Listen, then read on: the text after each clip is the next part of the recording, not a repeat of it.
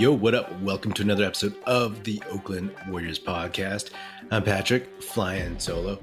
So, for this episode, did a little something different. I was a guest on the Subway Sports Talk podcast with Peter Kennedy.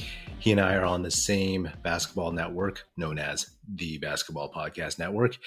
And I was on his show to talk about the Warriors, uh, the Knicks, the offseason, some of the younger players that we're really, really excited to see from the past couple years, see how they can grow and improve, and talked about Donovan Mitchell and Khris Middleton, actually.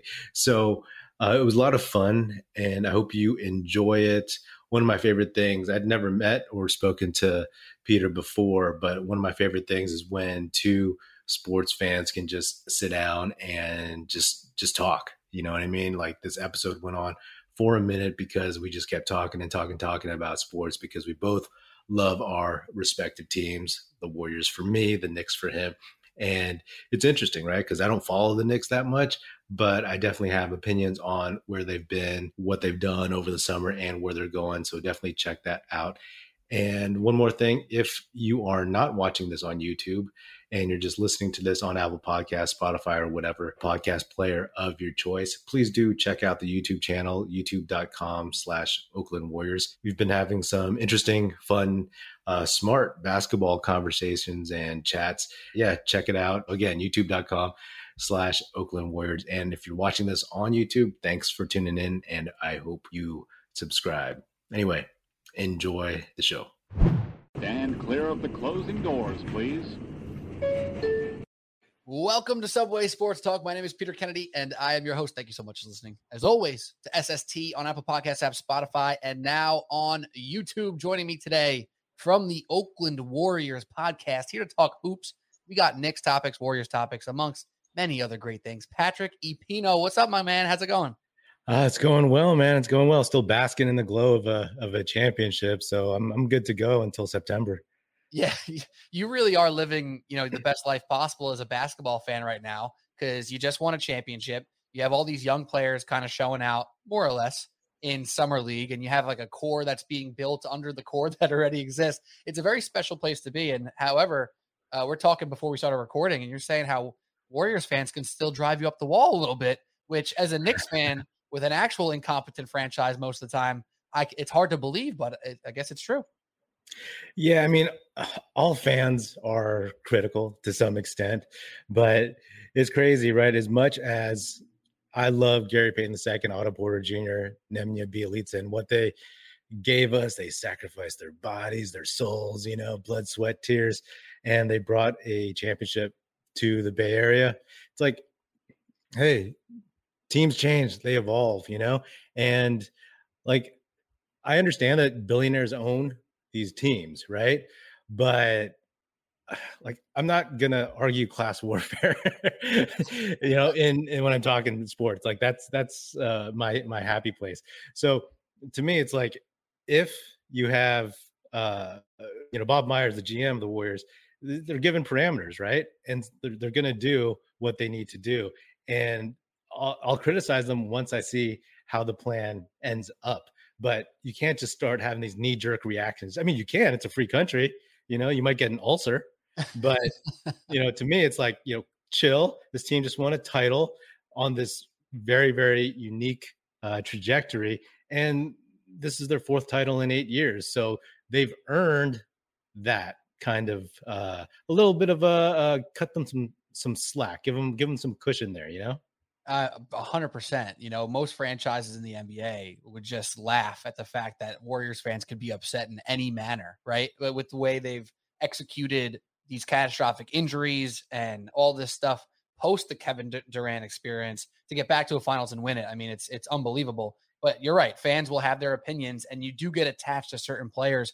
And it's almost weird that fans in general always get attached to like two or three non-stars like Knicks mm-hmm. fans are, are, so famous for this to like get attached, like me for Frank Ntilikina or something like that. Like you might not even know who this is because his stint was so short, but like Mindaugas Kuzminskas was a guy who, yeah, me and my buddy were like, yo, this guy can really shoot it. We got to keep him around. But he was yeah. terrible. Like, but we loved him anyway. Gary Payton yeah, obviously yeah. is a much different uh, example because he was actual player.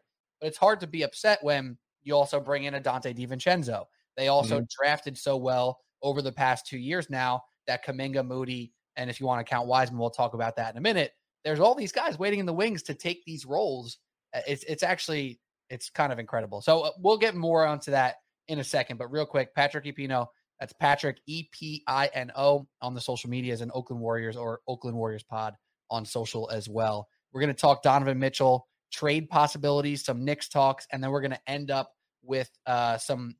I, I wouldn't say 2,500, more younger than that. Maybe guys in their first, second, third year, just young guys in the league, some of the young talent that we're excited to look for uh, in this upcoming fall and NBA season. So, Patrick, back to the Warriors here. Mm-hmm.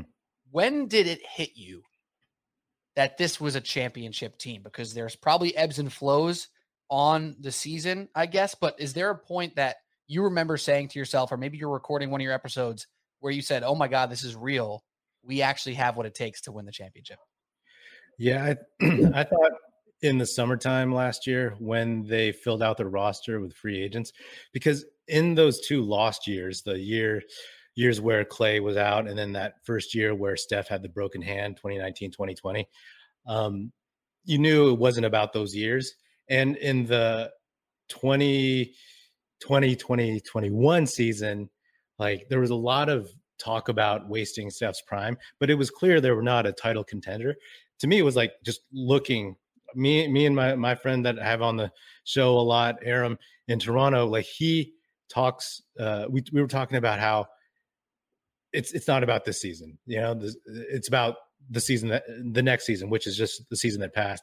So I had a feeling that once Clay, Steph, and Draymond were healthy, uh, depending on what you see. And then I was a huge supporter of wanting to to draft to use those draft picks on on somebody. Kuminga, he was I can't believe he fell to us at hmm. seven. But um, to be honest, and I'm not saying I was predicting it, but I thought the Warriors. I think I had them um, top two or top three in the West uh, before the season started, and then also it's one of those things where they started off 18 and 2 right and they're like okay you know they had a pretty soft schedule but then you know the dog days after the uh, uh, after new year's and you know there were some injuries whatever but for me it was always always about three primary things first thing was like being healthy for the playoffs that was the most important thing because we all know that health and injuries is what killed teams. Um, that's happened like every year for like the past five years, it feels like. And then it was, you know, seeding, right? But with this veteran core, I always felt like they give them a chance and they they can uh, uh, or give them a shot, they have a chance. And then uh, it was getting the new guys and the younger guys acclimated for the the bright lights, right? Like this is is funny because this is how I look at the Warriors seasons, not just like as the season being important, but like how they kind of gear up for the playoffs and getting like the Jordan Pooles ready for uh, the bright lights, getting Otto Porter Jr. ready for the finals, Nemanja for his role, getting Jonathan Kuminga and Moses Moody to be able to just get on the court with confidence. Like Steve Kerr's really good about that. So to me, like I thought they had a good mix and uh, a shot right from the uh, right from the outset. And one guy, I don't know if you're are you avoiding saying uh, Andrew Wiggins on purpose here? oh he, man, did he hurt you? did he? Did you? Were you out on Wiggins and now you don't want to say his name? What happened? no, I I uh, I just uh, I forgot Wiggins, man. No, um, I was a I was a supporter of Wiggins early on, but the thing about Wiggins was that you know when he first came to the Warriors, I was like, where is this fabled athleticism I've heard about so much? Because he would go up soft, layups. He doesn't have the best touch off the glass. If you right, ever know, he, he for jumpers too. Yeah, he, yeah, he clanks a lot of stuff. So I was like, where is that? And then I think at some point early in the season, he was getting questioned. And then there was this Minnesota Timberwolves game where he just like dunked on Karl-Anthony Towns like two times massively, like two of the biggest dunks I've ever seen from a Warriors player. And it was like, okay, he could do that, you know? And by the time the All Star game came around, man, I was like, oh man, he might actually make this team, you know? And then when I looked at who was up for like, like the the front court spot for the um, the West, it's like, well, if it's not Andrew Wiggins, it's gonna it's gonna be the next people in line are Draymond Green and Rudy Gobert, and right. no one's voting for them. And Draymond was hurt, so I was like, you know, I, I've said like this this might be the only time Wiggins makes it because you know there's a bunch of forwards in the West like who are who are hurt, like Zion right. Williamson, Kawhi, uh, yeah, Paul George, yeah, at the time, yeah. And I, am pretty sure he got some help from one of one of the singers from BTS. Is that correct? Right? is, is, is, that a real thing? I remember seeing that on Twitter. I'm like, wait, did that actually happen? That's something that happens in the MLB All Star Team. Remember they had a ban like the Kansas City fans from voting because they were just voting in the entire Kansas City starting lineup, the Royals. Like I'm pretty, I'm pretty, sure one of the BTS guys was like, "Yeah, Andrew Wiggins is the glue. Like vote for him for the All Star." I, I, I, think I did see that tweet. Um, uh, I'm not a. I, I've heard of BTS, but I, I also saw that the guy had like four million followers. So I was like, yeah, that definitely helps. Count it. That doesn't hurt. Doesn't hurt. Yeah. Now, I want to give you a little background for for me, from my perspective, on like my come up with the Warriors because it's kind of interesting. Like as an East Coast guy and a Knicks fan and a and a like a hoop head, right? Like I'm NBA junkie, so I'll watch as many Knick games as possible. Obviously, right? They're they're my team. I'm on the East Coast, so that's seven o'clock hour for me, uh, Eastern time is taken up by the Knicks more often than not, which mm-hmm. opens up the West Coast slot. So I think outside of the Knicks, I've watched more Warriors and Nuggets games than any other team I've watched like in my life. And I, like I might watch as many Warriors and Nuggets games combined as I do Knicks games in a year because I watch them so frequently in that Western uh, time slot, right? Mm-hmm. So that whole come up was when I was in college when they were going off and they had their first championship run. I'll never forget those moments. And now you're, what was it, six years ago after the first championship? Is that right? 26 seven, no. seven, 2015. 2015. You're yeah. seven years into this. I mean, what what to you is the most shocking about this core? About I don't know, like is it from the coaching sta- uh, perspective, from the front office, from the from the core stars? What's the most shocking to you now, seven years later and four championships? That the Warriors are seen as like the this prized franchise because I grew up with them being so god awful and and embarrassing you know and and um you know like i was around for for some of those really really bad years and so it's it's it's funny to see some of these like young whippersnappers who are uh uh like you know growing up only saw, no success. Yeah exactly i saw somebody tweet out like why are uh, warriors fans arrogant? It's because we grew up with three uh world series titles and three or at the time three world championships uh, and i was like well, get the hell out of here, man, because I, I didn't grow up with that stuff. But yeah, uh, but what's really really like surprising is that like how homegrown this team is to me, and that this core um, has accomplished so much. You know, honestly, just the fact that like I, I don't know about you, but like I'm a huge homegrown fan talent. Like you want them to be your guys. You draft them, you organically see them uh, fulfill their potential and and whatnot.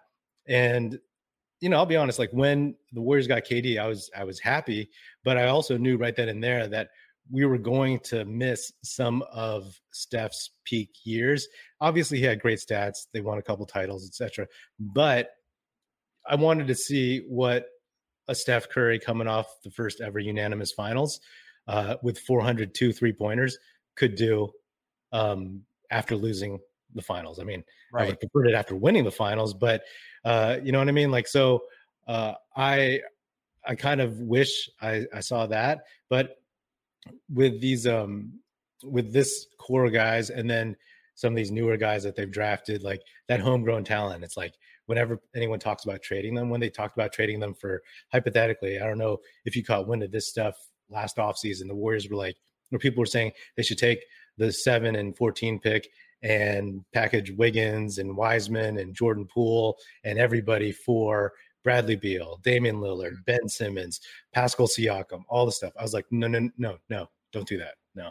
and I'm I'm, I'm just glad that they did. So um, the homegrown talent, uh, the drafting, the development is what's impressive to me because I'll be honest, I didn't think Steph would be this guy. I mean, not even half of this guy, to be honest. Right. Nobody thought, but yeah, yeah. I didn't, I didn't, I didn't think Clay would be would be that guy. I thought, I mean, I thought Steph would be like Hersey Hawkins. I thought Clay would be like Trajan Langdon. You know, like Draymond Green. I mean, you know, it it all just fit together. And honestly, credit to uh, Steve Kerr and his coaching staff or whomever for putting those pieces together and seeing how they actually meld properly. Yeah, I mean, as as a Knicks fan, I totally hear everything you're talking about, like homegrown talent, making the most out of your draft picks. yeah. Man, it, it, actually it hurt my feelings so bad hearing you say that. As I just went through my head of all the first round picks that the Knicks never re-signed because they never quite worked out. Oh yeah, it is the best thing though. Like in any sport, the guy who you love the most is the guy who came up with your organization. Football, baseball, basketball, doesn't matter. That's what makes it the most special. And it's not that the Kevin Durant championships weren't special, they were. But that's why this one and all the players talked about it was probably one of the sweetest championships they got of the four, if not the most, because of what they went through to get back to that point. And, now we could talk more about those individuals uh, who are now waiting in the wings to to fill those roles. To me, what's always made the Warriors so special is the way they play basketball. Uh, obviously, the development, all that stuff. I'm talking about more specifically uh, of just performance wise. The way they play, the way Steph gives it up and moves without the ball, runs off 99 screens and etc. Mm. Like that's what's so special. That's why I get so bothered when people are out here saying Steph Curry ruined the NBA. To anybody who believes that, listen, there may be some negative impacts to how Steph Curry played, but that's because the people weren't watching close enough, right? Mm-hmm. If everybody actually played like Steph Curry, I say this about Trae Young all the time. If he actually played like Steph, he'd dribble way less. He'd run around way more. He'd get better shots. He'd probably be more efficient and he'd play a completely different style of team basketball. So mm-hmm. to all these people who say Steph ruined this, he ruined that, they're just not watching close enough and they're not seeing the actual beauty of the Warriors with the ball movement, with the back cuts, with everybody having a serious role to make a difference. Like Kevon Looney on the Charlotte Hornets is an uh, is is like the most average who cares player of all time. On the mm-hmm. Warriors, he's been incredibly impactful. It's it's off the charts. So now we have Jonathan Kuminga, Moses Moody, and Wiseman. You just talked about this on your latest podcast at like length with with your guy. Uh, what's his name? I'm sorry, from Toronto. Yeah, Aram. Aram. It was. I listened to most of the episode. It was great stuff. Um, so go check that out for the deep, deep dive. But to give some more of uh, the quicker answers here, out of those three guys, who now excites you the most to fit that Warriors mold to start lifting up the rest of the team? Wiseman, Kuminga, or uh, Moody? Uh, Kuminga, uh, because he's a wing, because he has so much athleticism. He's only 19. He reclassified, right? So like technically he should be a freshman in college if he went that route. Last season, his rookie season, he would have been a senior in high school. So he's he's super talented. Everybody talked about how raw he was last season, and yeah, he's he's raw, but not like you know when people say raw, I think of guys in the Warriors past like Adonal Foyle who didn't play basketball till he was like 20 years old, I think, or something. You know, so he he knows how to play basketball, and I mean he just plays like the premium position of wing. And you know the Warriors throughout my lifetime haven't had the athleticism advantage over anyone. Even the current core, it's not the athleticism that that defines them. So having somebody like that, that's what excites me. A couple years, or actually last season, last summer, uh, I was on my podcast talking to my friend, and he posed the question: Who's going to be the best player, Warriors player, in two years, uh, and then four years? Right. Hmm. Uh, this was last season. I said in two years, which would be uh, next season. I said Steph, and I said in four years, which will be three years from now, I said Kuminga. Mm. You know, I think uh, he'll he'll get there. But it's also crazy to me because what as of today, uh, Jonathan Kuminga, like in three years, he'll still be younger than Jordan. How old Jordan Poole is right now? Wow, you know, like that's, that's how crazy. young he is. Yeah, that's crazy. And um, I I was a big Wiseman fan. Um, I was leaning Anthony Edwards in that draft, but obviously he got picked first. Uh, but you know, I, I think Wiseman has gotten kind of a. I mean, he's just been hurt, right? And then right. what what what can you do? It's not his fault, right? Like it's incomplete. We don't even know what it looks like yet because the limited time we saw was kind of ugly as expected for a big joining a core of guys who played together for seven years.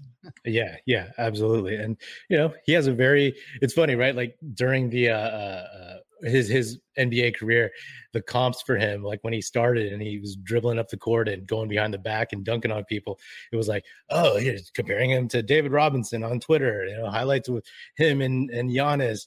And then as it as it went on, it was like, oh, maybe he could be like DeAndre Ayton you know, who, who's good. He just signed right. a, a four year max deal. But then, it, and, and, then it was like in the finals, it was like, oh, he could be like a Robert Williams. All those guys are great. I would love to have all those guys on my team. But it's like he hasn't played, so it's like, you know, next time it's going to be like, oh, maybe he could be like, I don't know, Uwe Blab. yeah, right, yeah. Oh, insert backup center here, right? Like just anybody like 35 year old DeAndre Jordan. Maybe he can be that, right? Like it's just going to get worse and worse. well, um, and that's that's obviously pretty pretty rough. But I mean, the, the Wiseman thing is tough because the bigs being the focal point of a team is so far and few between at this point. You got Jokic and you got Embiid. Like that's basically it, right? Yeah. Does that mean that you shouldn't pick somebody at one, two, three, four, five, even if they project oh, like a Wiseman style. Like Wiseman doesn't project like say Chet Holmgren, who is super cerebral and like passing the ball like crazy, shooting from deep a lot. Like he's not that style of player, but he has different tools that are just as as good, if you will. With the Warriors, they kind of had the luxury of like, all right, we don't need Wiseman to be like a 24 and 12 guy. That's not what we need. So I think that's one positive for him moving forward that he's not going to be looked at as like yo, if you're not bringing it, we're losing.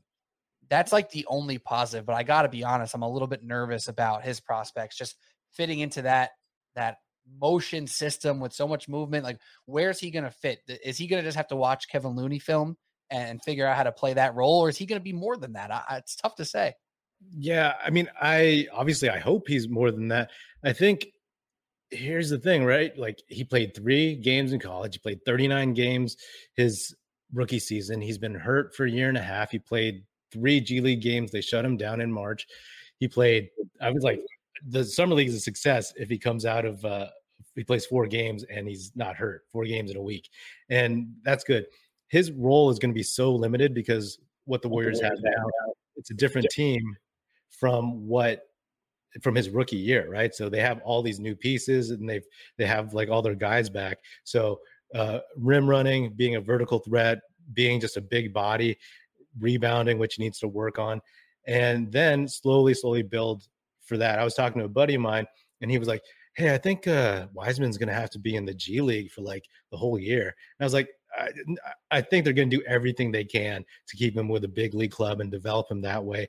And you know, he may get stints if he's he's rough around the edges, but he has um, a pretty they're going to set low expectations for him, right? As long as he's healthy, they're going to be like he's hit, he's the backup center. He's going to come in and they're going to put him in situations to succeed. He's he's rusty in summer league, but also you know in summer league there's a bunch of dudes who are trying to get theirs, right? So 100%. He, he's not a Chet Holmgren, you said it, so he's not going to come down the court with a ball in his hands, you know.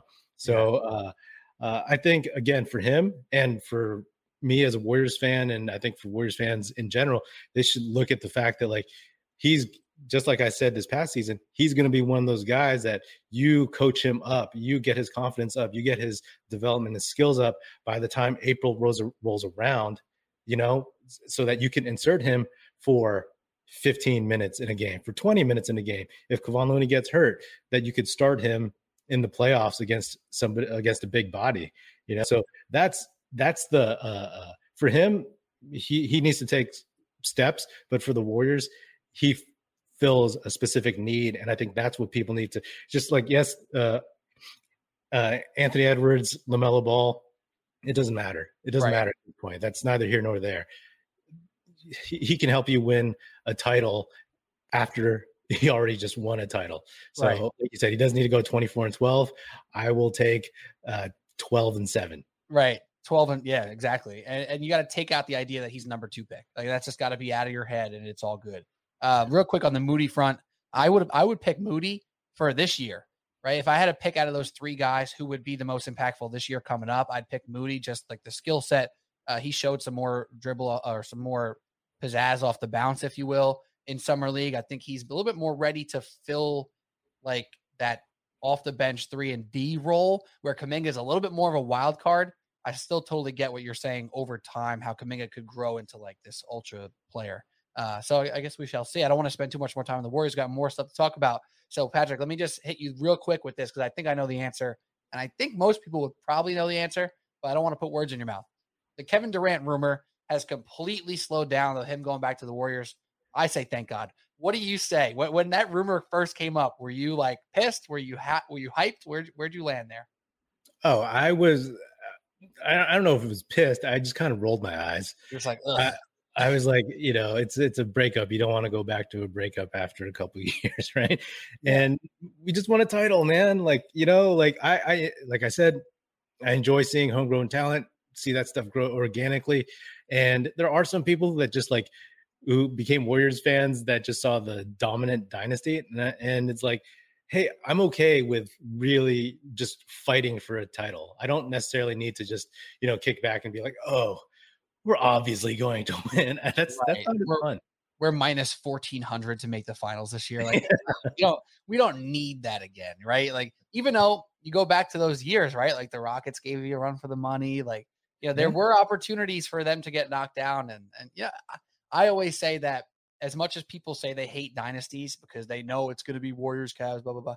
Like, yeah, well, guess what? Those were the highest rated finals in the past 10 years because people love dynasties. Like, no matter how many people say, oh, more of like a Cinderella story guy, it's just not true. Like, it's just not true when you talk about the masses. They want to see stars, they want to see the best teams in the best moments. So that's my take on that. All right, let's talk more about the Donovan Mitchell side of things here. Move off the Warriors for now uh, unless we think the Warriors are a trade target. No, they're definitely not no, predominantly. No. but we'll Please talk about the Mitchell opportunities, uh, and then we'll you know take that to the Knicks and what you think about the Knicks because that's something that I think is always super important that I try to bring that flavor to this podcast. I'm not trying to be like a Knicks crony, right? Like I'm not coming out here to just tell every Knicks fan what they want to hear. I think it's so helpful to hear somebody out of market tell us what you feel about some of the players on the Knicks or what they're doing, right? Because we're blinded.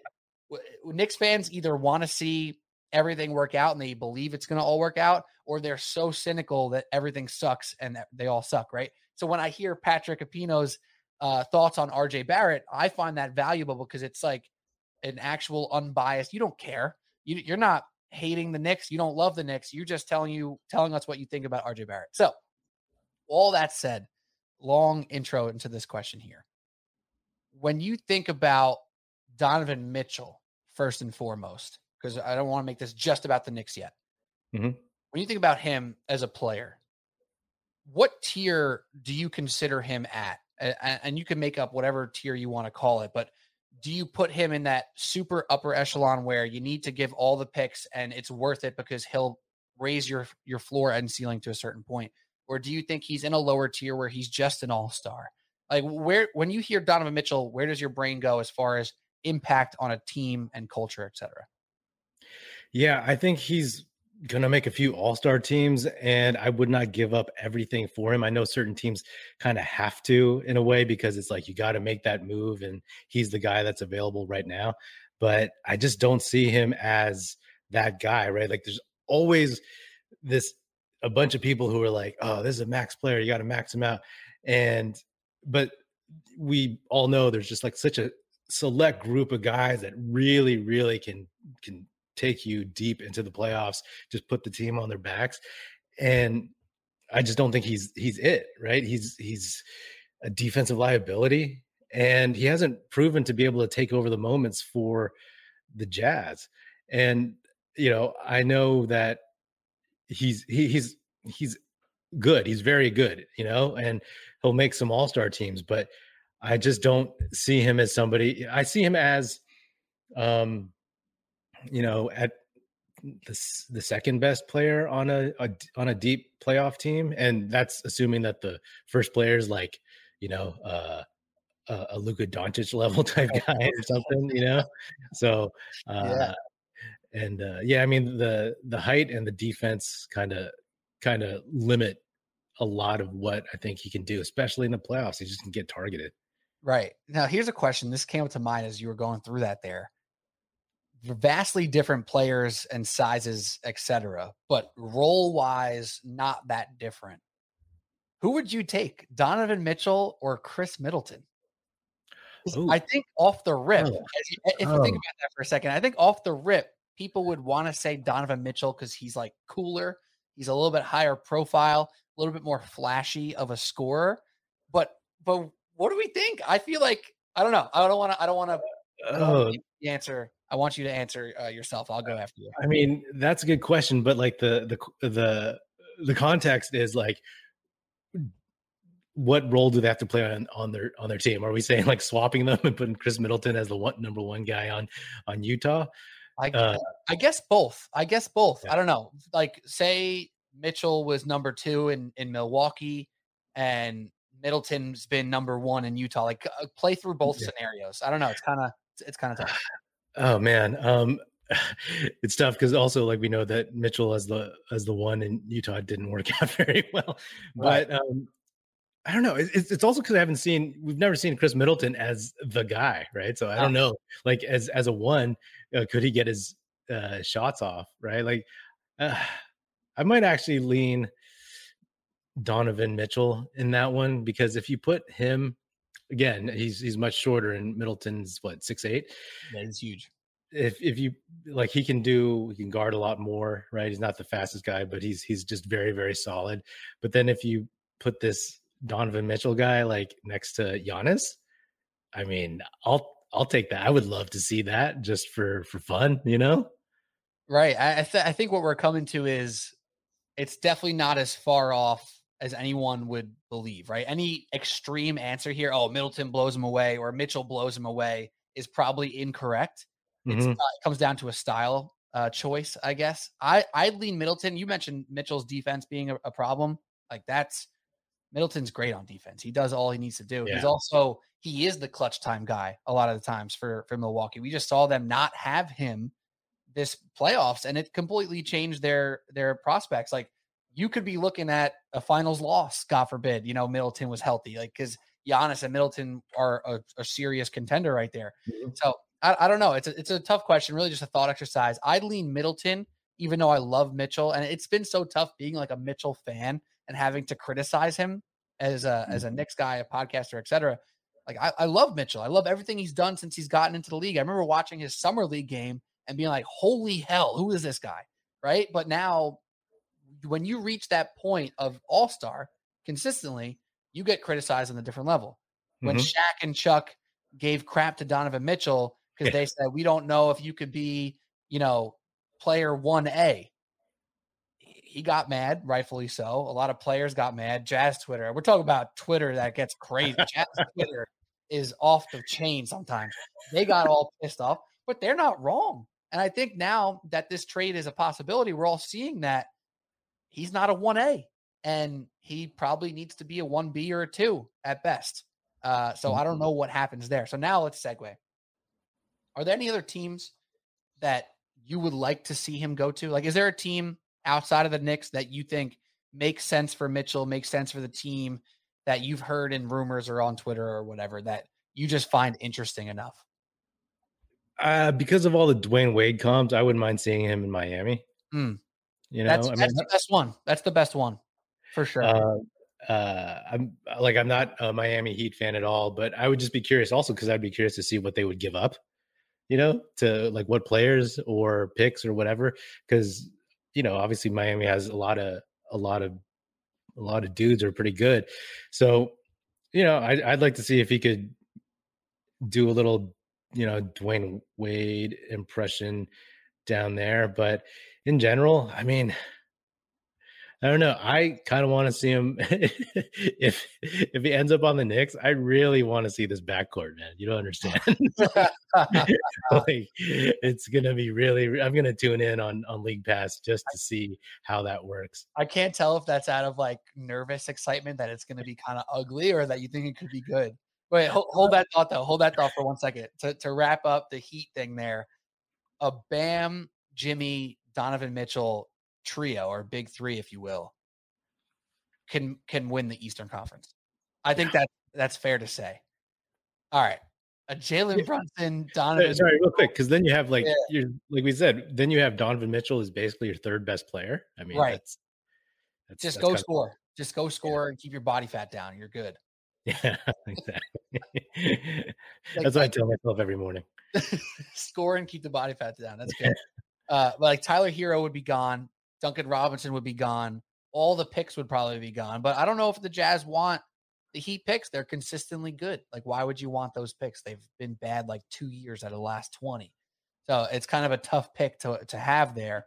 Um, but I don't that core is that core is crazy. I'm league passing into the Miami Heat if it's Jimmy, Donovan Mitchell, and Bam too. Yeah. On the flip side, though, Patrick, uh, Brunson, Mitchell, Barrett, Randle, albeit a huge upgrade for the Knicks. I don't know. You were laughing before. So what do you think about that backcourt and that that core? Um, the backcourt, I would want to see it because I just would want to see how they play defense, how the whole scheme would work. And yeah, I mean, I said it for kind of just entertainment value. I want to see how it is. Um, I think on offense, they'd be super entertaining. Two guys who can uh, handle the ball, who are really even though they're short, they're both really strong and and and thick, and that'd be interesting. But you know, I go back to when the Warriors drafted Steph, and they had Monta Ellis, and Monta Ellis. They're both six three, skinny dudes, and Monta Ellis was famous for saying like, "Can't do it, can't do it, can't do it," and um, we know how that story went. Yep. So to have two guys who are like six foot, six one, um, it'll it'll be it'll be interesting. I mean, it, will get me to tune in. Um, but you know, I think the core. I mean, man, I don't know what the ceiling is for for Barrett. I, I was never high on him in, in college, and I think like if he has a good season, you should trade like oh, like his, trade oh. value as high, as high as possible. Like like move him and uh Randle. I mean, I I just don't know if he'll get back to what he was you know two seasons ago. Peak Randle, yeah, yeah. Oh my God! Wait, so you just kind of opened up a can of worms, and this is this is exactly what I'm talking about when I love to talk to people out of market because yeah. you're looking at it as a just rational NBA fan thinking about any franchise like eh, across the country, right? Like if I'm going to talk about what I think the the Cavs should do, you know, with Collin Sexton, I'm being completely unbiased. Like I've watched Collin Sexton, I've watched the Cavs. I don't really care what happens to the Cavs, right? So I'm going to just tell you what I think. That's exactly what you're doing here. And the idea of like, there must be some Knicks fans listening to this right now being like, oh my God, what did he just say? oh my God, RJ Barrett goes off, then we got to get rid of him. Like, that's crazy. But it's probably really smart, right? So I love RJ. We're talking about homegrown talent. He's the type of dude who you want as homegrown talent because he's been getting better every year. He's adding stuff to his game every year he he cares, right? It's one of those underrated thing about being an athlete, uh, a professional athlete. How much do you care night in night out? RJ Barrett cares a lot. So it's hard to now think of him as just like a trade chip because he had a good year, but it might be genius, right? Like that might be genius. Like, is he good enough to be what on on a championship caliber team? What I mean, what is that? Two, three? Like, what? Where does he land in that in that ranking? I was gonna say three, but my question to you is: at this point in his career, not when he was in college, not when he was getting drafted, but like, who's his comp right now to you? Oh, so it's a tough question because there's not a ton of like successful players who have his exact play style right now. Mm-hmm. Like he's kind of inefficient inside, though he has the tools to get better there. He might get better there. Um, Oh man, it's a tough. Like maybe like a Jaylen Brown. Mm. Obviously, you know, when you're thinking of a lefty, it's really hard to to not think of another lefty, but like Jaylen Brown is uh no, that doesn't even really work for me that much because he's much more efficient when he actually decides to cre- uh to slash. Like the jump shot is probably relatively equal. RJ is probably a little bit more locked in on defense, but I don't know. He, and RJ is a better passer. Jaylen Brown's a better scorer. I don't know. It's not a great comp. Off the top of my head, I don't have anything. Do you have anything off your off the top? Honestly, like I, I don't I don't think he he He doesn't comp well to people because his style is a little bit funky, if you will. yeah, and you know when you say Jaylen Brown, like I just see Jaylen as more athletic, you know, way, way more And- bouncy for sure.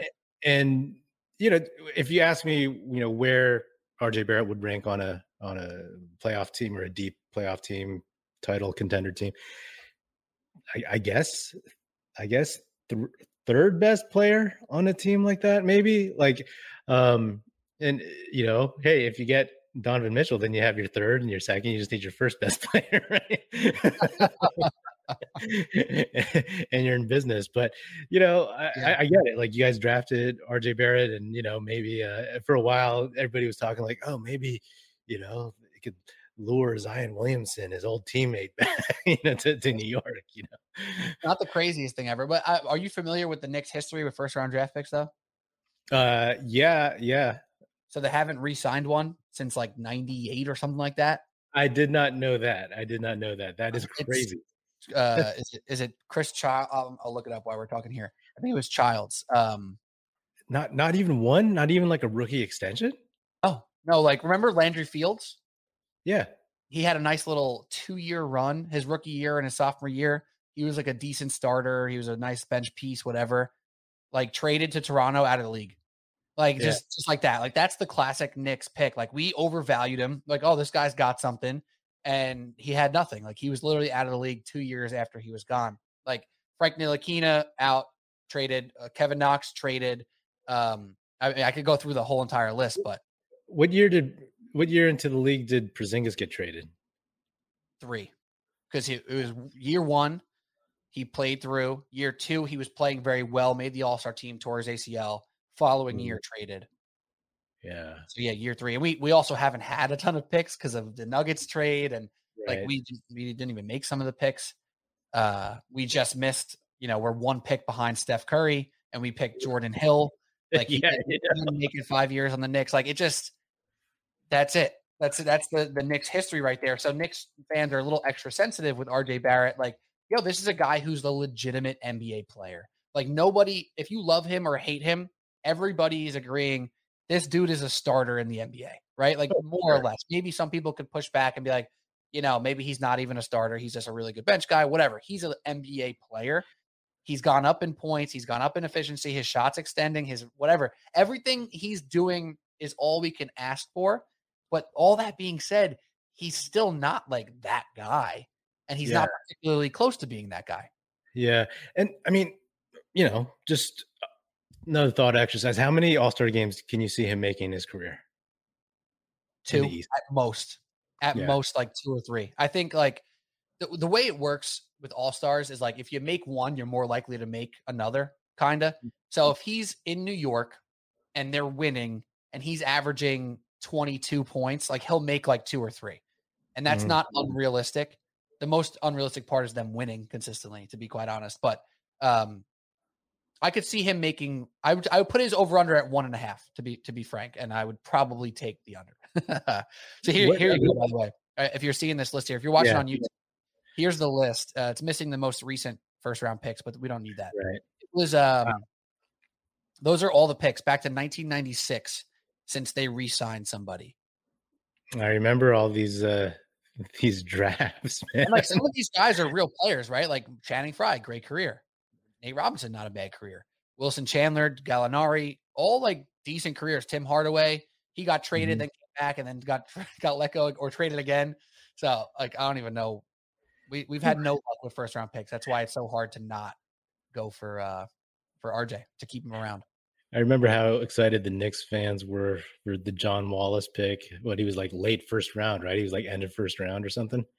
Oh, honestly, I was only two years old at the time, so I don't, I'm not even gonna. I'm not even gonna pretend like I know. um, uh, I guess my other question is wait, so he was 2019 draft, um, Barrett, right? Yeah. Where do you rank him in that draft?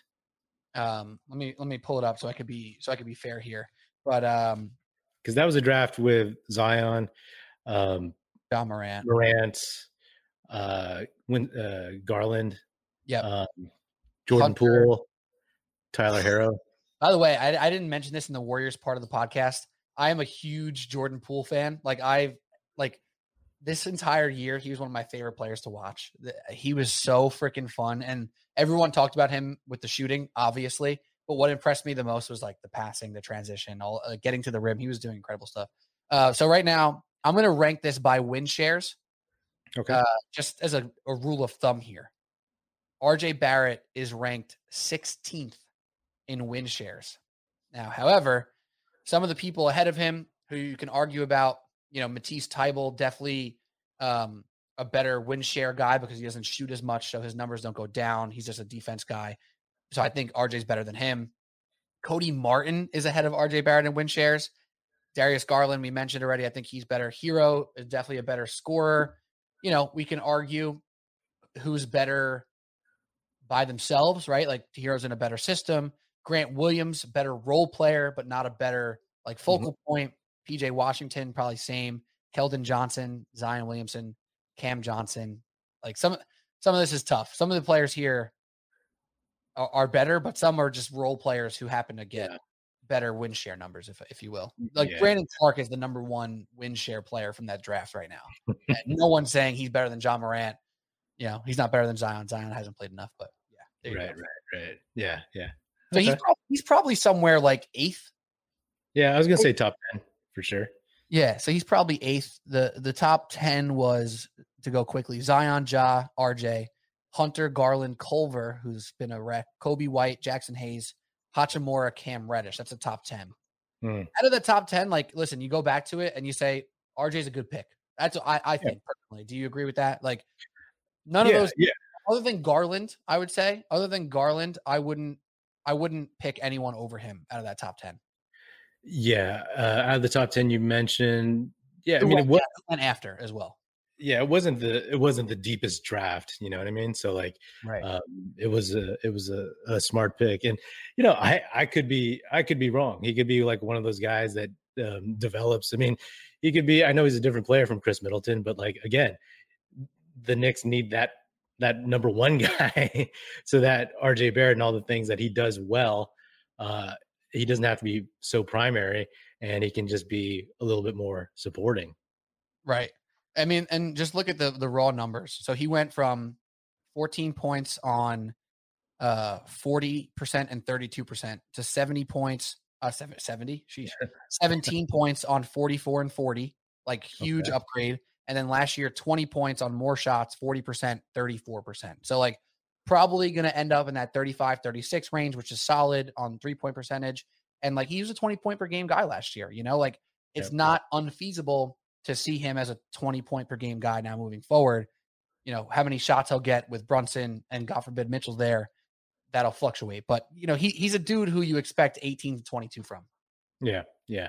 Again, I, I think that's perfectly fine for a, uh third best player on like a, a title contending team. To be an honest. actual good team yeah yeah, yeah, yeah. Um, you said God forbid uh, Donovan Mitchell. Does that mean you don't want Donovan Mitchell? I, so I'm torn. I'm torn. I I want Donovan Mitchell. I said in my podcast last week that if RJ's in the trade, I don't want to do it. Now I want to ask you about that in a second. My take was if you're getting Mitchell in town, you need wings, right? You just mentioned it. Two six one guards, no real wings at that point. Like Grimes is probably going to go uh, in the trade as well, and Grimes is a guy Knicks fans really like right now. Like if you get rid of Barrett in that trade, you're taking two steps forward, one step back, right? You're going to be a little bit better, but you don't have a wing defender. You don't have a secondary creator. You don't have a guy like RJ who is the culture guy you kind of want. So, in order to become an actual playoff contender, I ain't even talking championship contender yet. We're not that close, but to be like a, a team to expect a five seed, I think if RJ goes in that trade, the chances of the Knicks being a playoff team and not a play in team go down. And then what's the point of having Mitchell and Brunson and Randle, I guess, to be uh, in the play-in tournament, right? Like that doesn't seem like a smart thing. It also helps that the Jazz probably don't want RJ Barrett because he has to get paid. They're going to probably have to trade him again. Like, do they really even want that? Like, probably not. So that's a benefit to us. But now Ainge is asking for who knows how many picks. I don't know. I want Mitchell, but I don't want the cost to be RJ and all the picks and stuff, right? Mm-hmm. So that's kind of my take. It get better and then get better again. Like be relevant, be consistently good, and then grow again off that. I don't know how the money would work, but you know, you cross that bridge when you get there, I guess. Yeah, I agree with that. I would not trade for Mitchell if it meant giving up Barrett. Uh, not saying that Barrett is better than Mitchell, but right, it's exactly. about it's about fits. It's about context. It's about, like you said, like all of a sudden you have a uh, the shortest backcourt in the history of the world, uh, uh, and the highest paid. But um, uh, and then you have no wings. So you, yeah, you're you're kind of just running in place at that point, and uh, you're you're getting somebody who's, you know, even though Mitchell's better, like he's closer to his ceiling. It sounds like than uh, than than Barrett. Barrett has a lot more growth, and I agree with you. I can't see the Jazz wanting him because he's not that number one guy type, and also he's right at that age where he's going to start getting expensive, and you know, kind of a maybe a tough guy to move, uh, like for what um, you know, what if they have him, they're trying to get like fair value or something like that because of this uh, uh, perception that people aren't sure exactly like how good he is or how good he he can right. be. Right. Like somebody will pay him 25 million a year, I think. Right. Like he's not a max guy. I don't think he's like a 35 million a year. And if the cap goes up by the time he's due for his next contract, he's definitely not like a 35 plus million guy. But he is a 20 million guy. Like he's a 25 million guy. We've seen other dudes as good or not as good get that much money. And that that's where it gets like really tricky because now Randle's expensive, Mitchell's expensive, Brunson's pretty expensive. Like now the flexibility is kind of gone. And that's what scares me with the trade. But I think I go with the with the theory of get better, get all stars, and then just figure it out as you go forward. Yeah. And it's like when you listed those potential Knicks players, it's like how many of those guys are top five, top 10 at their spot, right? Like, yeah. So uh for listeners, he said zero. well, that was before you said at their spot, right? Mitchell's top 10 in his position. He's sure. yeah, 10, yeah, yeah. Not top 10, top 10. Right, right. Um uh so you know it's like it's it's that kind of thing and and you you don't want to just have a bunch of like guys who are are solid and all, all kind of like at, at the same level for the most part uh, in their at their positions. Like you need somebody like that can that can pop, right? Like I mean, look at all the playoff teams and just run down and and name their best player, and it's like, oh yeah, that guy is like top whatever at his position, you know. And we've even seen with the Luka Doncic's of the world, and and even to a lesser extent, like Giannis before Middleton became the clutch guy who helped them win a championship. Like one guy can't do it alone, right? So you need multiple dudes. You need a, a core of people so to have a better core is more important than just having Donovan Mitchell. Right. So that that's why it's important to me. So I think the the most realistic trade from a Knicks fan perspective is, you know, it's Derrick Rose's contract, it's Quickley Toppin and Grimes, and then picks. And that's that's a lot. Like that's the depth of the team as well. And and Quickley people like Toppin came on at the end of the season last year. And Grimes, I mean, if you're talking summer league, he just freaking dominated in summer league. He showed a lot of stuff that's a guy who the Jazz are probably saying he's definitely give, we need Grimes and all your mm-hmm. picks. So is that seem like a reasonable ask from a Knicks perspective to you? All those guys Quickley Toppin Grimes, Rose's contract, and a plethora of picks. Is that too much or is that right?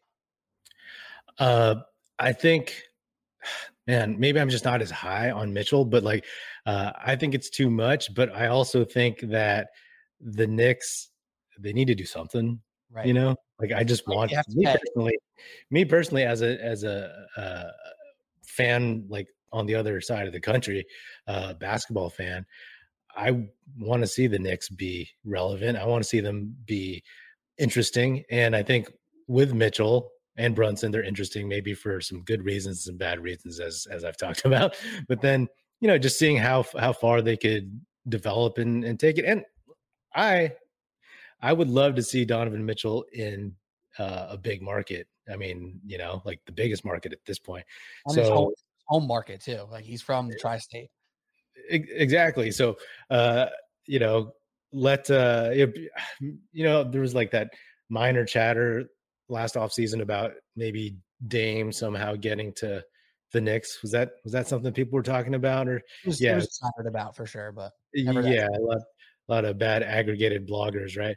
But like um that I would have loved because I love Dame and I I think he deserves the spotlight. Uh I don't love uh Mitchell as much, but like uh you want to see stars in big places to be honest, you know, at least at least yeah. I do. At least change of pace, you know. And and frankly, with the Dame Lillard thing, you could argue the Knicks dodged a bullet, right? Like big injury last year, huge, huge extension now on top of his contract.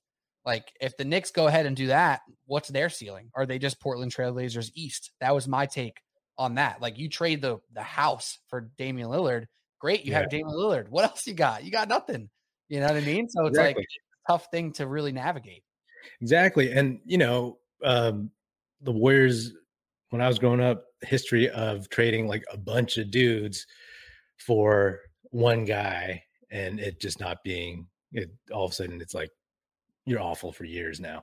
And you know, you always think about the Herschel Walker trade, right? it's like you trade all that stuff for one guy, and where's that really, really going to get you? I mean, people are a little bit wiser now, I think, but, uh, uh, but you know, but that being said, I want to see the Knicks get Donovan Mitchell because I, as an NBA fan, I like to see stuff happen. You know, yeah. like, I want like action.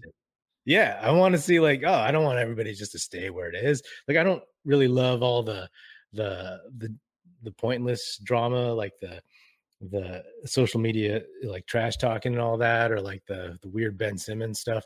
But I I do like seeing players move, right? And as as fans, like that's what we love seeing. Like, oh, the the what ifs, the hypotheticals, the potential, whether it's your team or or uh, or not, you know, or it's somebody else's team. You just want to see like, oh, I want to see what that looks like with uh uh with those dudes in in New York. It could be it could be awesome, you know, and like it's better than not doing anything, especially for a team that, uh, from my perspective, from the outside looking in, it seems like it's been just kind of wandering through the desert for a while with no with no direction except like we're the Knicks, we're in New York, we're gonna be great, and it's it it doesn't it doesn't happen, you know. And and also one thing, it's like I do sometimes look at Knicks players the same way I used to look at like John Starks, you know, like just overly hyped because of where he plays, and obviously that ha- that happens uh, in big cities happens to the Lakers too, where it's like, oh, Talen Horton Tucker.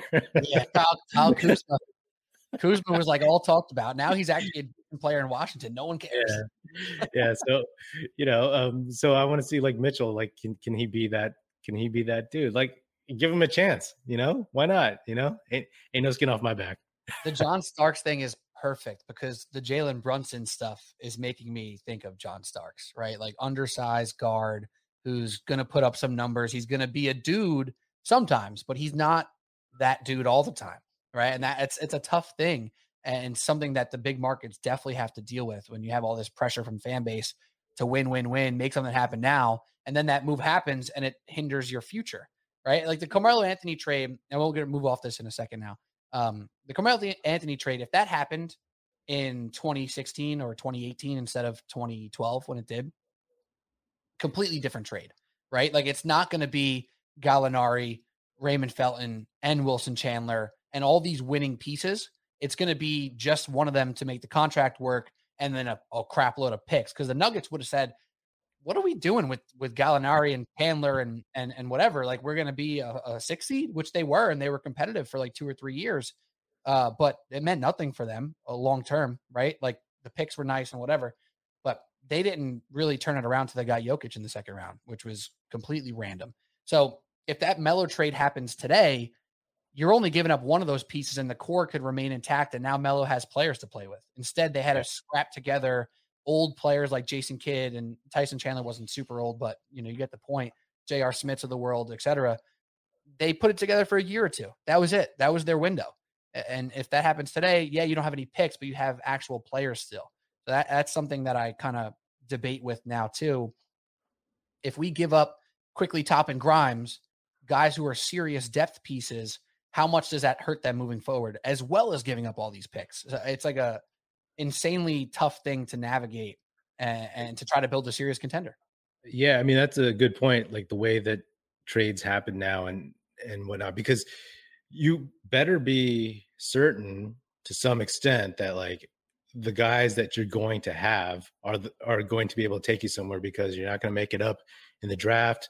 You're not going to be able you lose a lot of your depth and you know I don't know what the cap situation is in New York, but you're gonna you're gonna rely on on like okay these guys I think we can win with you know? Right. Hopefully hopefully that that works out you know? You're putting a lot on the line there and if you give up picks deep into the future man that that that desert wandering is going to last a little bit longer.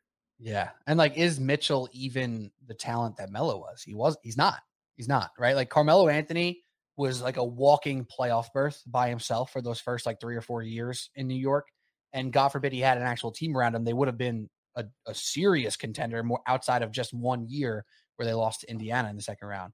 Like yeah. Mitchell probably is a walking play in berth at this point in time. Not like he's not putting your team in the top five in the Eastern Conference by himself. It's just not going to happen. So yeah, I, I, don't yeah. know. Oh God, it's stressful. As as we sit here, I just noticed that behind me over here to this point right here is a Spida-Man album into the Spider-Verse, and we're talking about Donovan Mitchell, Spider. is that is that a sign? What is that? What does that mean? Anything? I don't know. Uh, if it spontaneously showed up there, it means a lot. If it just magically showed up, that, that's yeah. amazing. I don't know. I don't know if I'm going to look too deep into that.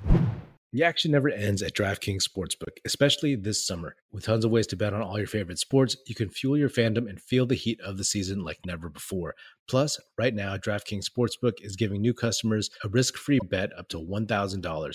That's right, make your first bet up to $1,000, and if it doesn't win, you'll get another shot to cash in. You can throw down on all the major actions for baseball, golf, MMA, and more. Plus, with same-game parlays, spreads, money lines, over-unders, and props – your betting options feel endless. I'm looking forward to all those Giants Dodgers matchups because it's just one of the best rivalries in sports. So we'll see what the odds are for those.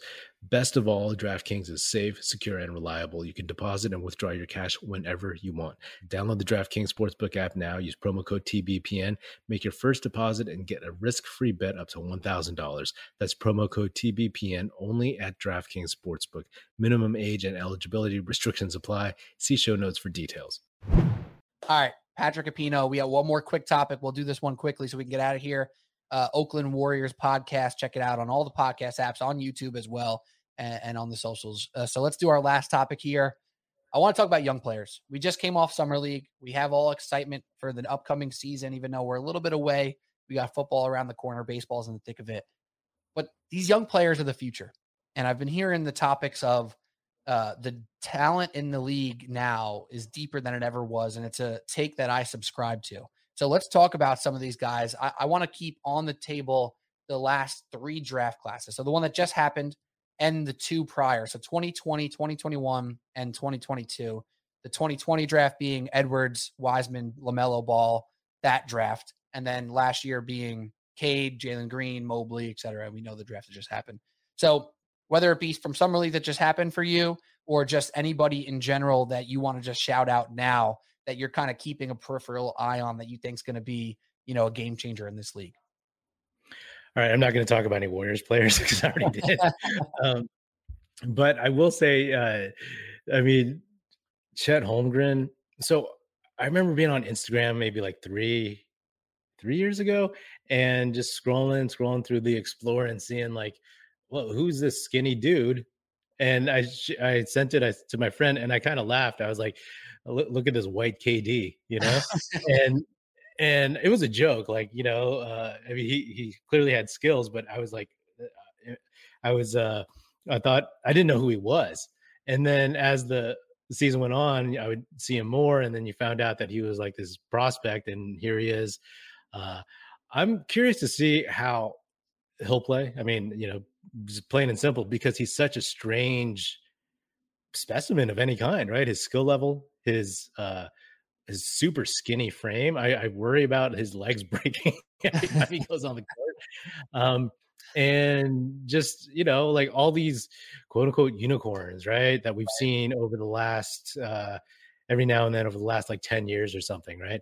And I want to see if he can if he can pull that pull that off, you know? Hundred percent. I mean, I'd ranked him too. So my ranking actually is how it ended up. I had Paolo, Chet, Jabari, and that's how it went. And Chet in Oklahoma City just feels like it makes a whole lot of sense. You know, the way he mm-hmm. moves the ball with guys like uh, SGA and Josh Giddey, like it just it seems like it's going to fit. And they're a league pass team like that quickly. Boom, all of a sudden yeah. it's like wow, Lu Dort, SGA, Giddey, Holmgren. I'm watching the Thunder a couple times uh, over the first month or two of the season. I have to because they're going to be interesting. And I don't know what his peak looks like from a number standpoint, but it reminds me of Mobley in a sense where like Mobley, I don't expect him to get to 25 points ever. He might, he might prove me wrong, um, but his impact exceeds his numbers. And Chet could be that type of guy as well, especially if he is contesting at the rim like he looks like he can. If he's moving the ball, all of a sudden averaging, you know, four or five assists a game is something that he can do. That's somebody that's going to exceed his numbers and really help winning on a night to night basis. So I'm I'm here for the Chet Holmgren hype, but there is that ounce of Porzingis energy with the legs that you, know, you land after a dunk and it's just looking clunky. So uh, I'm nervous, and that's why I definitely didn't have him one. I also just love how Paolo plays. Um, so yeah, I'm in on Chet, but I'm watching with a, a close eye to see how the physicality holds up at this level. Yeah, I mean 82 games and just the the pounding like summer league is one thing. Come on, you know what I mean? And then getting to the pros and like honestly, I'm from just as a Warriors guy, I was like watching him in summer league being like, "Hey, I cannot wait until he has to guard Draymond Green. and Draymond Green's just going to put so many elbows and and everything into him. Um, but I I do agree with you that the Thunder are a league pass team. He's going to make Josh Giddey so much better, I think, just because, you know, Giddey has his flaws, but like they're the same age, you know, they uh, can both pass. Uh, and the, you know, it doesn't just fall on on Giddey to be point. I know SGA will have the ball in his hands a lot. I'm curious to see how that'll work out actually. SGA and Giddey.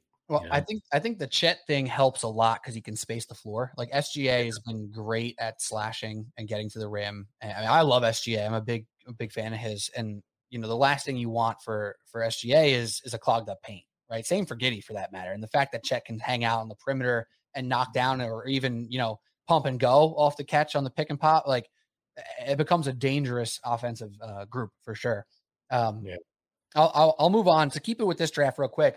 I mean, Paolo, we don't got to talk about the number one and two pick too much, but I love Paolo. I thought what impressed me the most of him is his passing as well. I'm a big guy. Uh, uh, who who's your best player? Can he facilitate? Can he make other people better? And I saw that from him in college. I saw that from him in summer league. So I am super pro Paolo uh, and Jabari. Impact will be there. I don't see him as a superstar uh, per se. I think he's a another guy whose impact could exceed his numbers from a defensive standpoint. The shooting is, is definitely going to come around. But I, I think Paolo is going to be the best guy in this draft. And it, it, felt good watching Summer League where he just looked off the charts. Yeah, yeah. No, I, I think uh, he's definitely going to be fun. And I agree with you. You know, like the can he make your other guys better? And I think that was a bold pick by Orlando last second to do that. And you know, maybe this helps Orlando after the last couple of drafts kind of sort through their uh, malaise of like all these random dudes, a lot of injuries, but a lot of dudes who are like really, really similar. you know what I mean? Like how many uh, six four and under guards do they have? Yeah. And it's six you know, four under guards, and then just super long people who don't know what to do on the court. that, that's why I thought, like, oh man, if they get Chet, it's like you know, like they're gonna have him and Jonathan Isaac. You know what I mean? And and uh, it's it's um, I think the uh, Wagner pick was a solid pick for them, and I think this this pick. So they're starting to round out like those other really really like glue guys. Those like those guys who can, like you said, make uh, other dudes better. And you know, I just gotta say, man, like I noticed this at the beginning of last season because last year's 2021 class was such a, a deep, talented draft. There's there are still some, but there aren't a ton of terrible teams that don't have talent that that aren't going anywhere. They don't have a reason to watch. They don't have a future. Even the, like the Rockets, they they had such a decent draft. I mean, they had a really good draft last year, and then they had a pretty solid draft this year. So you have a team like that. I mean, the Kings are still the Kings, right? but like a lot of the bad teams, they have some of these younger dudes from these past three drafts, and they're looking even even better. I mean, the Pistons. you kidding me? Oh, yeah. like, oh my god. Dang, man. Like, and and they even screwed up the Killian Hayes pick. You know? so uh, they uh, they've they've done a, a good job, and uh, there's other teams like you know the Hornets who are still fun to watch. And I don't know, just off the top of my head, there's just a lot of these teams that might not even make the playoffs, which I would tune into just to see some of their uh, lottery lottery talent. Right. Like I think no man's land in the Eastern Conference right now, you can say is like the Indiana Pacers. Right. Like yeah. they don't really have a, a, playoff aspiration perhaps this year. And they yeah. probably don't have like a number one pick aspiration either. But right. I'm watching Haliburton and Mathurin. Like I want to see those two guys go off this year. And I love Haliburton. It's still crazy the Kings got off of him. It blows my mind a little bit. But yeah, him, him and Mathurin could be like a serious backcourt duo. Yeah. Yeah, yeah. I mean, Haliburton, man, that is like the biggest gaffe. I think. I mean, the Kings have a ton. I mean, like in this day and age where teams seem to be a little bit more intelligent, like the Kings still keep making these goofy, goofy moves. I mean, the fact that like I, I have a, a, couple of friends who are Kings fans who obviously are from Sacramento because I don't know any Kings fans who aren't from Sacramento, but uh, it's like for once they were so happy that Haliburton landed in their laps. It was other teams' mistakes, and he landed right there. And they went ahead and like, you know, traded their most to me like their best player, their most promising player, and somebody who could really actually he has he has those winning intangibles, right? He just has these vibes about him and how he kind of affects a game. So you know, go with uh De'Aaron Fox and Donovan Mitchell. I mean, there. See, I want to see them play Brunson, and uh sorry, yeah, yeah, Donovan Mitchell and Brunson play uh, De'Aaron Fox and Davion Mitchell. There. Yes,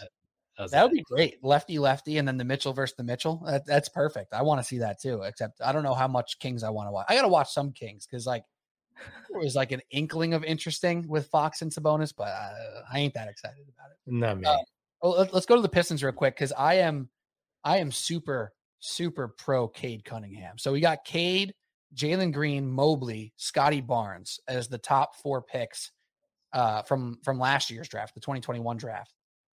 There's arguments about Mobley. I know Bill Simmons. I don't know if you're a Bill Simmons guy.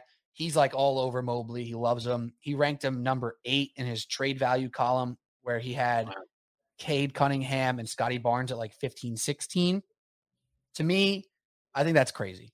And it was one of the only big gripes I had with that pod that he did with Russillo.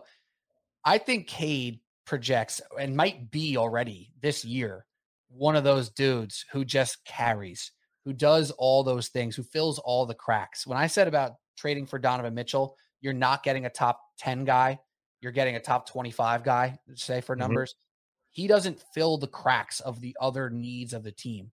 I look at Cade Cunningham and say, there's an offense right there, just him. There's an offense there. And then he has the size and an ability to to fill some of those other cracks defensively and, and et cetera. So I'm looking at Cade and saying we might be looking at a top 10 player in the next two years. When when I, when you hear those words, is that too aggressive for you, or do you see those similar types of ceilings for Cade Cunningham? Oh yeah, I mean, I, I, I love Cade Cunningham. I mean, I don't know how many years it'll take him to be top ten, um, but I definitely think he has that in his in his abilities, you know, in his basketball DNA. I think that what I like about him is even though he had those ankle injuries his beginning of last season, it's like he he came on and his shot started translating his three point shot, And I think the Pistons have done a really, really good job of putting guys who Cade can make better, right? He can facilitate to some to to them, and you know they can have. I mean, you need a system, whether it's as complex as the Warrior system, or if it's just like, okay, this is how uh, it works. There's teams where they just draft a bunch of dudes and they just don't fit. Sometimes I look at the Rockets and I like their drafting, but it seems like okay, they just have a bunch of dudes. What is it going to look like, right? And I almost wish they drafted like uh Jaden Ivey just to see like what they would do with like that backcourt, you know. Um, but I think that uh Cade Cunningham, I mean, that guy that guy's ceiling is I mean, it's as high as they they said it would be in that 2021 draft, right? Like everybody's projecting him so so high, and he can he can still get there. I mean, I think a lot of those guys can get there. Um, getting to the, I just want to talk about the Mobley thing. I don't know if eight is. I mean, you know that that might seem a bit high, but you know, I, I really. I, re- I just want to see how Mobley is in his second year, like what he is able to improve on. Because you said earlier you don't think he'll be a 25 point guy. I think he could be, but it's just a question of, uh, like, will this team bring it out of him, or or ask him to to to be that? You know? Yeah, like does he actually extend his range to shooting five or six threes a game, right? Rather than shooting two efficiently. Like can he shoot six relatively efficiently? That that'll what that'll boost him from 17 to 23, 24, 25. So yeah, I'm probably a little dismissive on the points stuff for Mobley there, but you're right. Like he showed an incredible amount of talent as a rookie on a team that won a lot of games, especially uh, before they had some injuries and whatnot uh, over in Cleveland. So maybe you're right. And and that trade value column, the context is like it's contracts, it's age, it's it's not just talent, right? No no one's saying Mobley's the eighth best player in the league right now. It's just based off a lot of other stuff. So I I, I could be wrong there, and part of me is projecting uh, my love of Cade that I don't want people to think Mobley's better, but it's definitely it's definitely possible. Uh, another guy I want to bring up from that same draft, who I think is a young guy who can make a boost this year, and be from a nice role player to like a serious, serious piece of a winner. It's Ziaire Williams. And uh, he was a bit of uh, well, he's not he's not the thorn in your side, but the Grizzlies were trying to be the thorn of the Warrior side there. I look at Ziaire as this wing whose shot looks wonderful. He's athletic. He definitely benefited from the spacing of NBA uh, basketball because college basketball sometimes is just a freaking mess. Like there's no spacing all these bigs and these crappy guards are trying to take over and the wings don't get to fly, right? So Ziaire Williams is a dude I look at like, wow, he had a nice rookie season. I think we can see him go up a level again this year and beyond to become like, okay, this is not just a nice player. This is a serious starter on any good NBA team. Ziaire Williams is the guy I wanted the Warriors to draft at number 14 last last draft in 2021. Mm. Um, when I recall the experience. Great for you guys, by the way. Yeah, yeah. No pressure and, to come in. Yeah, and uh, I remember the draft because I was watching, and when uh, Adam Silver, the sixth pick, said uh, out of his mouth, it was like, I was like, what? Josh Giddey. I was like, yes. Okay, we got Jonathan Kuminga at seven, right?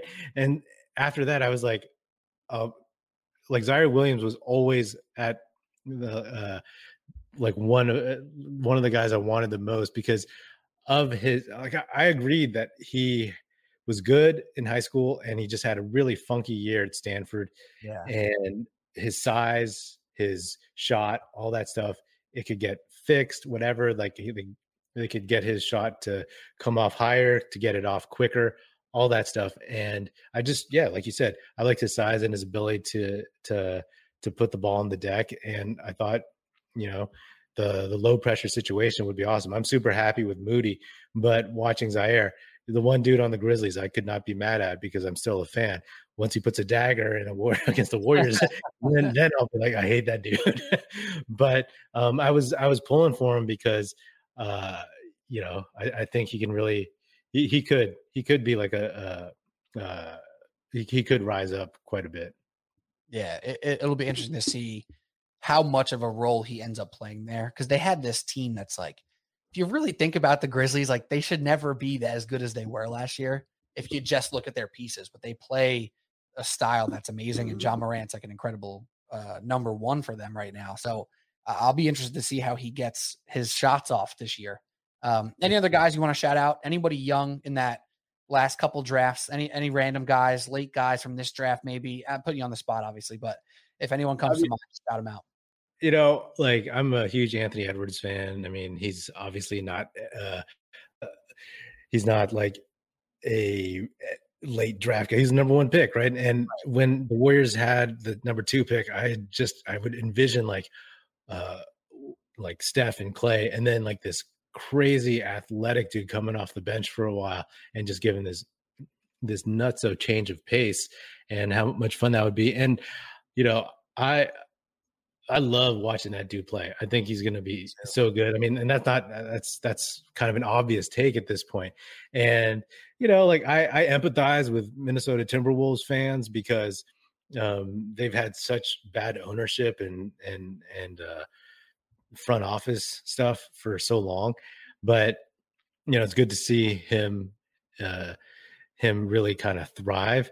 But it's it's funny though too because you know I always go back to the the Wiggins D'Lo uh, trade, and it's always funny to to revisit that thing because you know at the time it was just such a a question of like oh like oh er, both teams fans are arguing who won the trade, but I mean now it's it's pretty obvious we got Wiggins and and Kuminga, but you know the the the Wolves they didn't get Edwards out of that but they're happy with who they have and all that mm-hmm. kind of jazz. So, but uh, yeah, I still, I also empathize with the the Wolves because so many moves and non moves and that they did and didn't make built oh helped build the Warriors. oh my god, yeah, dude, Johnny Flynn, Ricky Rubio, golly, yeah.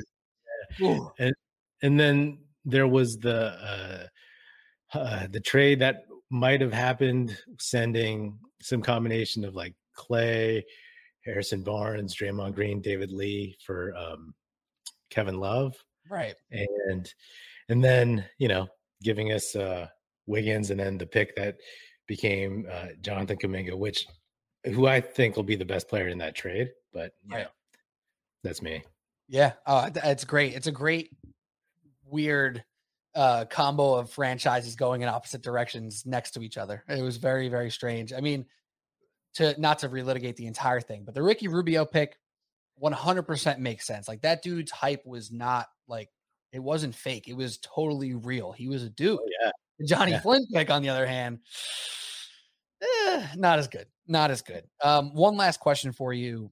Guy who was picked in number pick number 21 of the 2020 draft, point guard, Tyrese Maxey. We're talking about being top 10 at your position or even better than that. What where is Tyrese Maxey's ceiling to you as a point guard? Like where can he get to be the, you know, the 2 or 1B, whatever you want to call him to Joel Embiid? What's his ceiling? Cuz I think he showed some incredible stuff last year and there's no reason to think he's stopping. So what's your take on Tyrese Maxey being this late round first round pick who, who can be like an all-star caliber player possibly? I mean, I think if all things go well, I mean, I think in his prime he can get to top ten uh, as a as a point guard.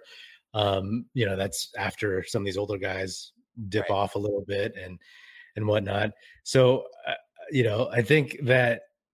I mean, I, I remember again, like watching before the 2020 draft, there was like that weird uh, workout on TV with like the clutch guys, and it was Anthony Edwards and and uh, I think Maxey like dribbled around and shot buckets first, and I was like, oh, that guy, you know, even though they're not really trying that hard, it's like he he looks like he can play. You know, he can he he, he looked like he had a decent shot and he had some athleticism and stuff. But you know, I think he could get. I think he could definitely get top ten. And is that going to be in the span where Embiid is still in his prime? Sure, sure, it could happen. It could happen. You know, um, yeah, yeah. Yeah, to this point, he's uh off win shares again, which is not the best, not the best gauge, but it's a decent gauge. Number third, uh, number third, number three in that class right now. It's Haliburton, Desmond Bane, Tyrese Maxey. as the number one, two, three win shares guys uh, from that draft. Now, no one's saying those guys are better than Anthony Edwards. Uh, just it's just production and you know efficiency matters a lot in, in this stat. So uh, that's just a little take there. So yeah, those are interesting to me because I think he has a chance to keep that window open for Philly. Uh, whereas the Harden stuff is so clunky right now, we don't know what he's going to do. He took a pay cut. Their ceiling goes with Tyrese Maxey right now. I think. And what you get from Harden is like icing, especially when it comes to playoff time, because we know his history. yeah, that's it. Patrick Epino at Patrick Epino. Check him out. Check out the Oakland Warriors podcast. Uh, any, any last words for Subway Sports Talk? Any last words for for you in general or your podcast? Uh, no, man. If uh, if you guys want to ever talk Warriors, Oakland Warriors podcast, look it up. There you go. That's it. All right, Subway Sports Talk. This has been great fun we're gonna try to get a home and home going. I'll take a visit on uh on that pod when you get some some free time later in the summer and whatnot. So great stuff, Patrick. This was awesome, and uh be good, bro. Enjoy the rest of your summer. Cool. Thanks for having me. That's another episode of the Oakland Warriors podcast. Be sure to subscribe wherever you get your podcast. Feel free to hit me up on Twitter at Patrick E. Pino or at Oakland Warriors. Check us out at oaklandwarriors.com and be sure to tell your fellow Warrior fan friends to tune in and listen. The Oakland Warriors podcast is produced by National Film Society and is a part of the Basketball Podcast Network. And if you are so inclined, please do leave us a five star rating on Apple Podcasts and or Spotify and leave us a nice review on Apple Podcasts. That always helps and is much appreciated. Also check out our YouTube channel, youtube.com slash Oakland Warriors, where you can also watch this podcast episode if you care to watch me talk straight into a camera or my computer screen, whatever. Anyway, that's it. Music in this episode provided by Paper Sun. Special thanks to Paul Amardo for production support. See you next time, and go Dubs.